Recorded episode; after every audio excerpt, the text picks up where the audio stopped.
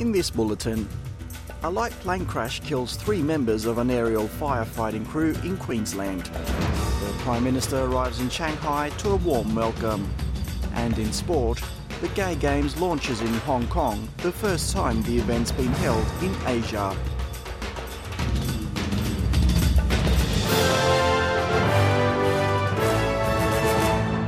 With the latest from the SBS newsroom, I am Alex Anifantis. Three members of an aerial firefighting crew have died after their light plane crashed in remote northwest Queensland. Queensland Fire and Emergency Services says the aircraft had been engaged to conduct line scans and was travelling from Toowoomba to Mount Isa when it crashed. Queensland Premier Anastasia Palaszczuk and Fire and Emergency Services Minister Mark Ryan have released a statement expressing their sympathy to the family, friends, and colleagues of the crew.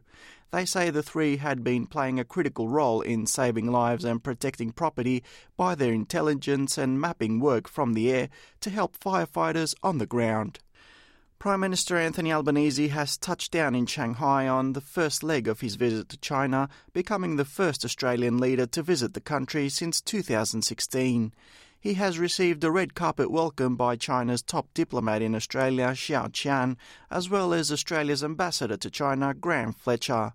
His trip has garnered significant attention because the relationship between China and Australia has experienced a challenging period over the last few years.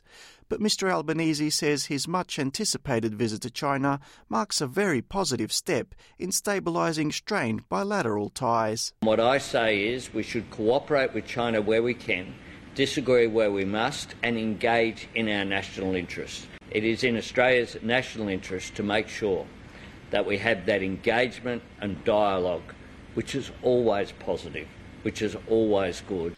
Israel has admitted responsibility for an attack on a convoy of ambulances outside a major hospital in the Gaza Strip, which has killed 15 people and injured at least 50 others. Israel's military says the strike at the Al Shifa hospital was targeting Hamas, which it says is using ambulances to transport fighters and weapons. Hospital director Mohammed Abu Selmeyah says those killed and injured were mainly people standing by the hospital gate rather than inside the ambulance. Chief of Surgery Dr. Marwan Abu Sada says the hospital is overrun with people hurt in the fighting. Always it is the same scene no vacancy in the inpatient department to admit any patients. Most of the patients they had surgery, but they are waiting to be transferred to inpatient department. And fortunately, we are providing them here. It is a horrible situation. A remote Indigenous community in Western Australia is renewing its calls for the state government to improve the quality of local drinking water. A report by local supplier Water Corporation has found that over the past decade, nitrate levels peaked at nearly 40 milligrams per litre in 2020 in the Laverton Shire. That is 15 times higher when compared with the Perth suburb of Wanneroo.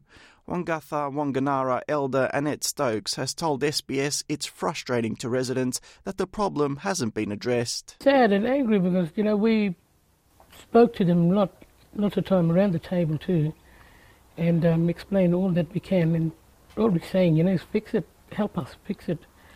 And um, with our elders and even our people, you know, young people and all, you know, they coming up and having kidney problems, and it's a terrible thing.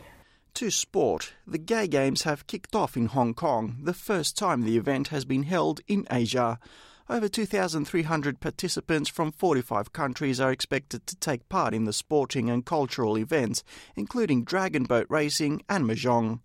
The opening ceremony has gone ahead despite opposition from anti LGBTQ lawmakers and human rights activists, with the government declining to send officials and warning the organisers in August that the Games must be conducted in a lawful, safe, and orderly manner.